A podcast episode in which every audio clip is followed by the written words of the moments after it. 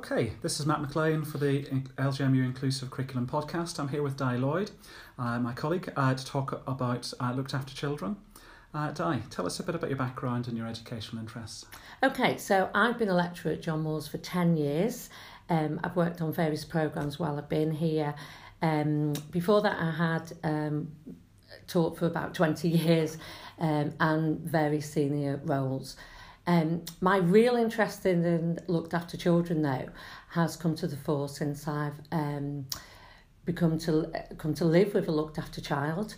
So I've been very involved in it, and I've really learned so much since I've taken on looking after a kinship foster situation, which we'll talk about a bit more in a minute. Yeah. So, what are the main things you think a beginning teacher should be aware of with learners? Who are looked after children? Okay, well, I think there's two aspects to that. First of all is knowing what a looked after children is. You see this acronym LAC or LAC next to a name on the register. I think it's important that you know the various reasons that a child could come under the local authority responsibility. So there's quite some negative perceptions of looked after children and their circumstances, and that's not always the case. So if we just quickly review those, it can be that they're living in a short-term foster situation, and they've had lots and lots of different foster situations, which is quite a negative experience for them. It could be, though, that they're living in a children's home. However, local authorities have tried to reduce the use of children's homes over time, and their current thinking is to, first of all, when a child needs to have their needs met away from their parents, that they're actually asked the family to do it first. So they're called kinship carers, which is, you know, my personal experience in this situation. So you can have long-term foster care. You can have short-term foster care where they're moved around quite a bit, children's home, or my circumstances, which are you're a kinship carer, you're a family member who's agreed to look after this child. How the child becomes a part of a situation where they need to be moved away from their parents is also quite complex. And I think it's important for teachers to understand what they might be. The first thing is to say that the child is no longer has the parental responsibility of their original parents. They're still involved very much, but the responsibility has now been taken on by the local authority.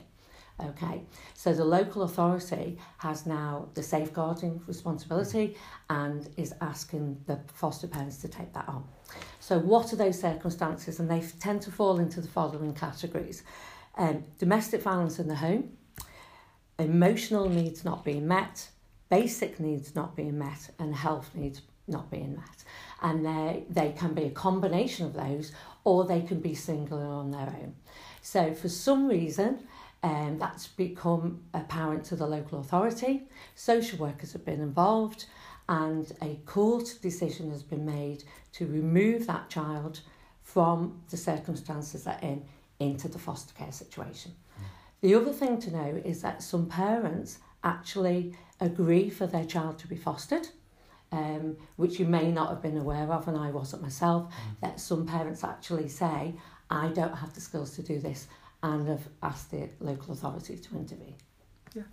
And what would you say the main characteristics of a learner who is a looked after children would be? Okay, so to me, from my experience, these are the things that I've begun to see. Attachment is really important, and I think that we should do some reading on attachment theory. Their attachment to their parents can be quite complex. They may have a lack of attachment to their original parents that may have been severely affected. And equally, they've got attachment issues going on because they're no longer with their original parents. So that can cause problems for them. They are often insecure, and that leads to insecurity issues. So they've not had the same circumstances that allows them to really thrive. Their social, emotional needs haven't been met, and then they become insecure. A common thing seems to be, certainly from my reading experience, is a lack of empathy. I spent quite a lot of time when I was a pastoral leader asking children to put yourself in the shoes of somebody else. That's a very complex thing to ask a looked after child to do, and that's partly because their needs are so consumed about sorting out their own needs that they find that a very difficult thing to do. So asking them to do that is a complex thing to do.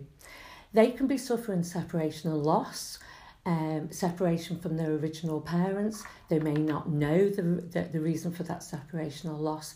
They may be not wanting to think about that. They're getting used to a new situation, and that can be quite difficult for them. They tend to lack resilience, no surprise really, but their resilience has been very much affected. So don't be surprised if you find that they don't want to tackle something again. They find it very negative when they've not been able to do something, and it's just purely because of their background circumstances. And then there's three types of insecure behaviour, which is common. Because of their lack of support and being supported as young people, they either shut down altogether, they can say very little, don't want to talk about their background, and could quite go in on themselves. They can demand attention all the time, which you can say, is this the same situation? Yes, it is. So they can become over-demanding of adults, over-demanding of their peers, and demand lots of attention. The third thing they can do is try to take control of situations all the time. This comes from having parents that didn't look after them, so they were put in a control situation. So often they had to look after their own parents, or they had to take control of things that you wouldn't expect young people to have to take control of. So they can become very controlling about situations, but that's because they were forced into a control situation themselves. Having that control taken away from them and now being given boundaries, they find that difficult to deal with. Yeah. However, some of them have had no boundaries and actually enjoy having boundaries and having security given to them. Yeah. And what sort of strategies approaches work with looked after children? Okay, so from my experience and reading, these are the things that I would say that you need to really be aware of. Nurture groups are very common. You're going to read a lot if you do some research about nurture groups. Nurture groups do work, but they are for perhaps the extreme children that we're talking about, the children who have really, really been affected. So they need to be with a nurture group. However, that is not appropriate for all. The new SEND Code of Practice really makes a big thing about quality first teaching. So do not see these children as low ability, not able to achieve and not academic. In fact, that's often not the case. Yes, they have social emotional issues, but academically they're very able. So actually a nurture group is not what they need. So I would say support for their social emotional needs, okay? Understand that they find social situations quite complicated. They might have issues making friends and try and support that. They find the internet quite a complex place. Okay, they've often seen inappropriate use of the internet. They can become very demanding on the internet, demanding of their friends. So be aware of that. They don't always trust adults. As I've said, probably they come from this control situation, may have been let down in the past. So you need to build that relationship with them.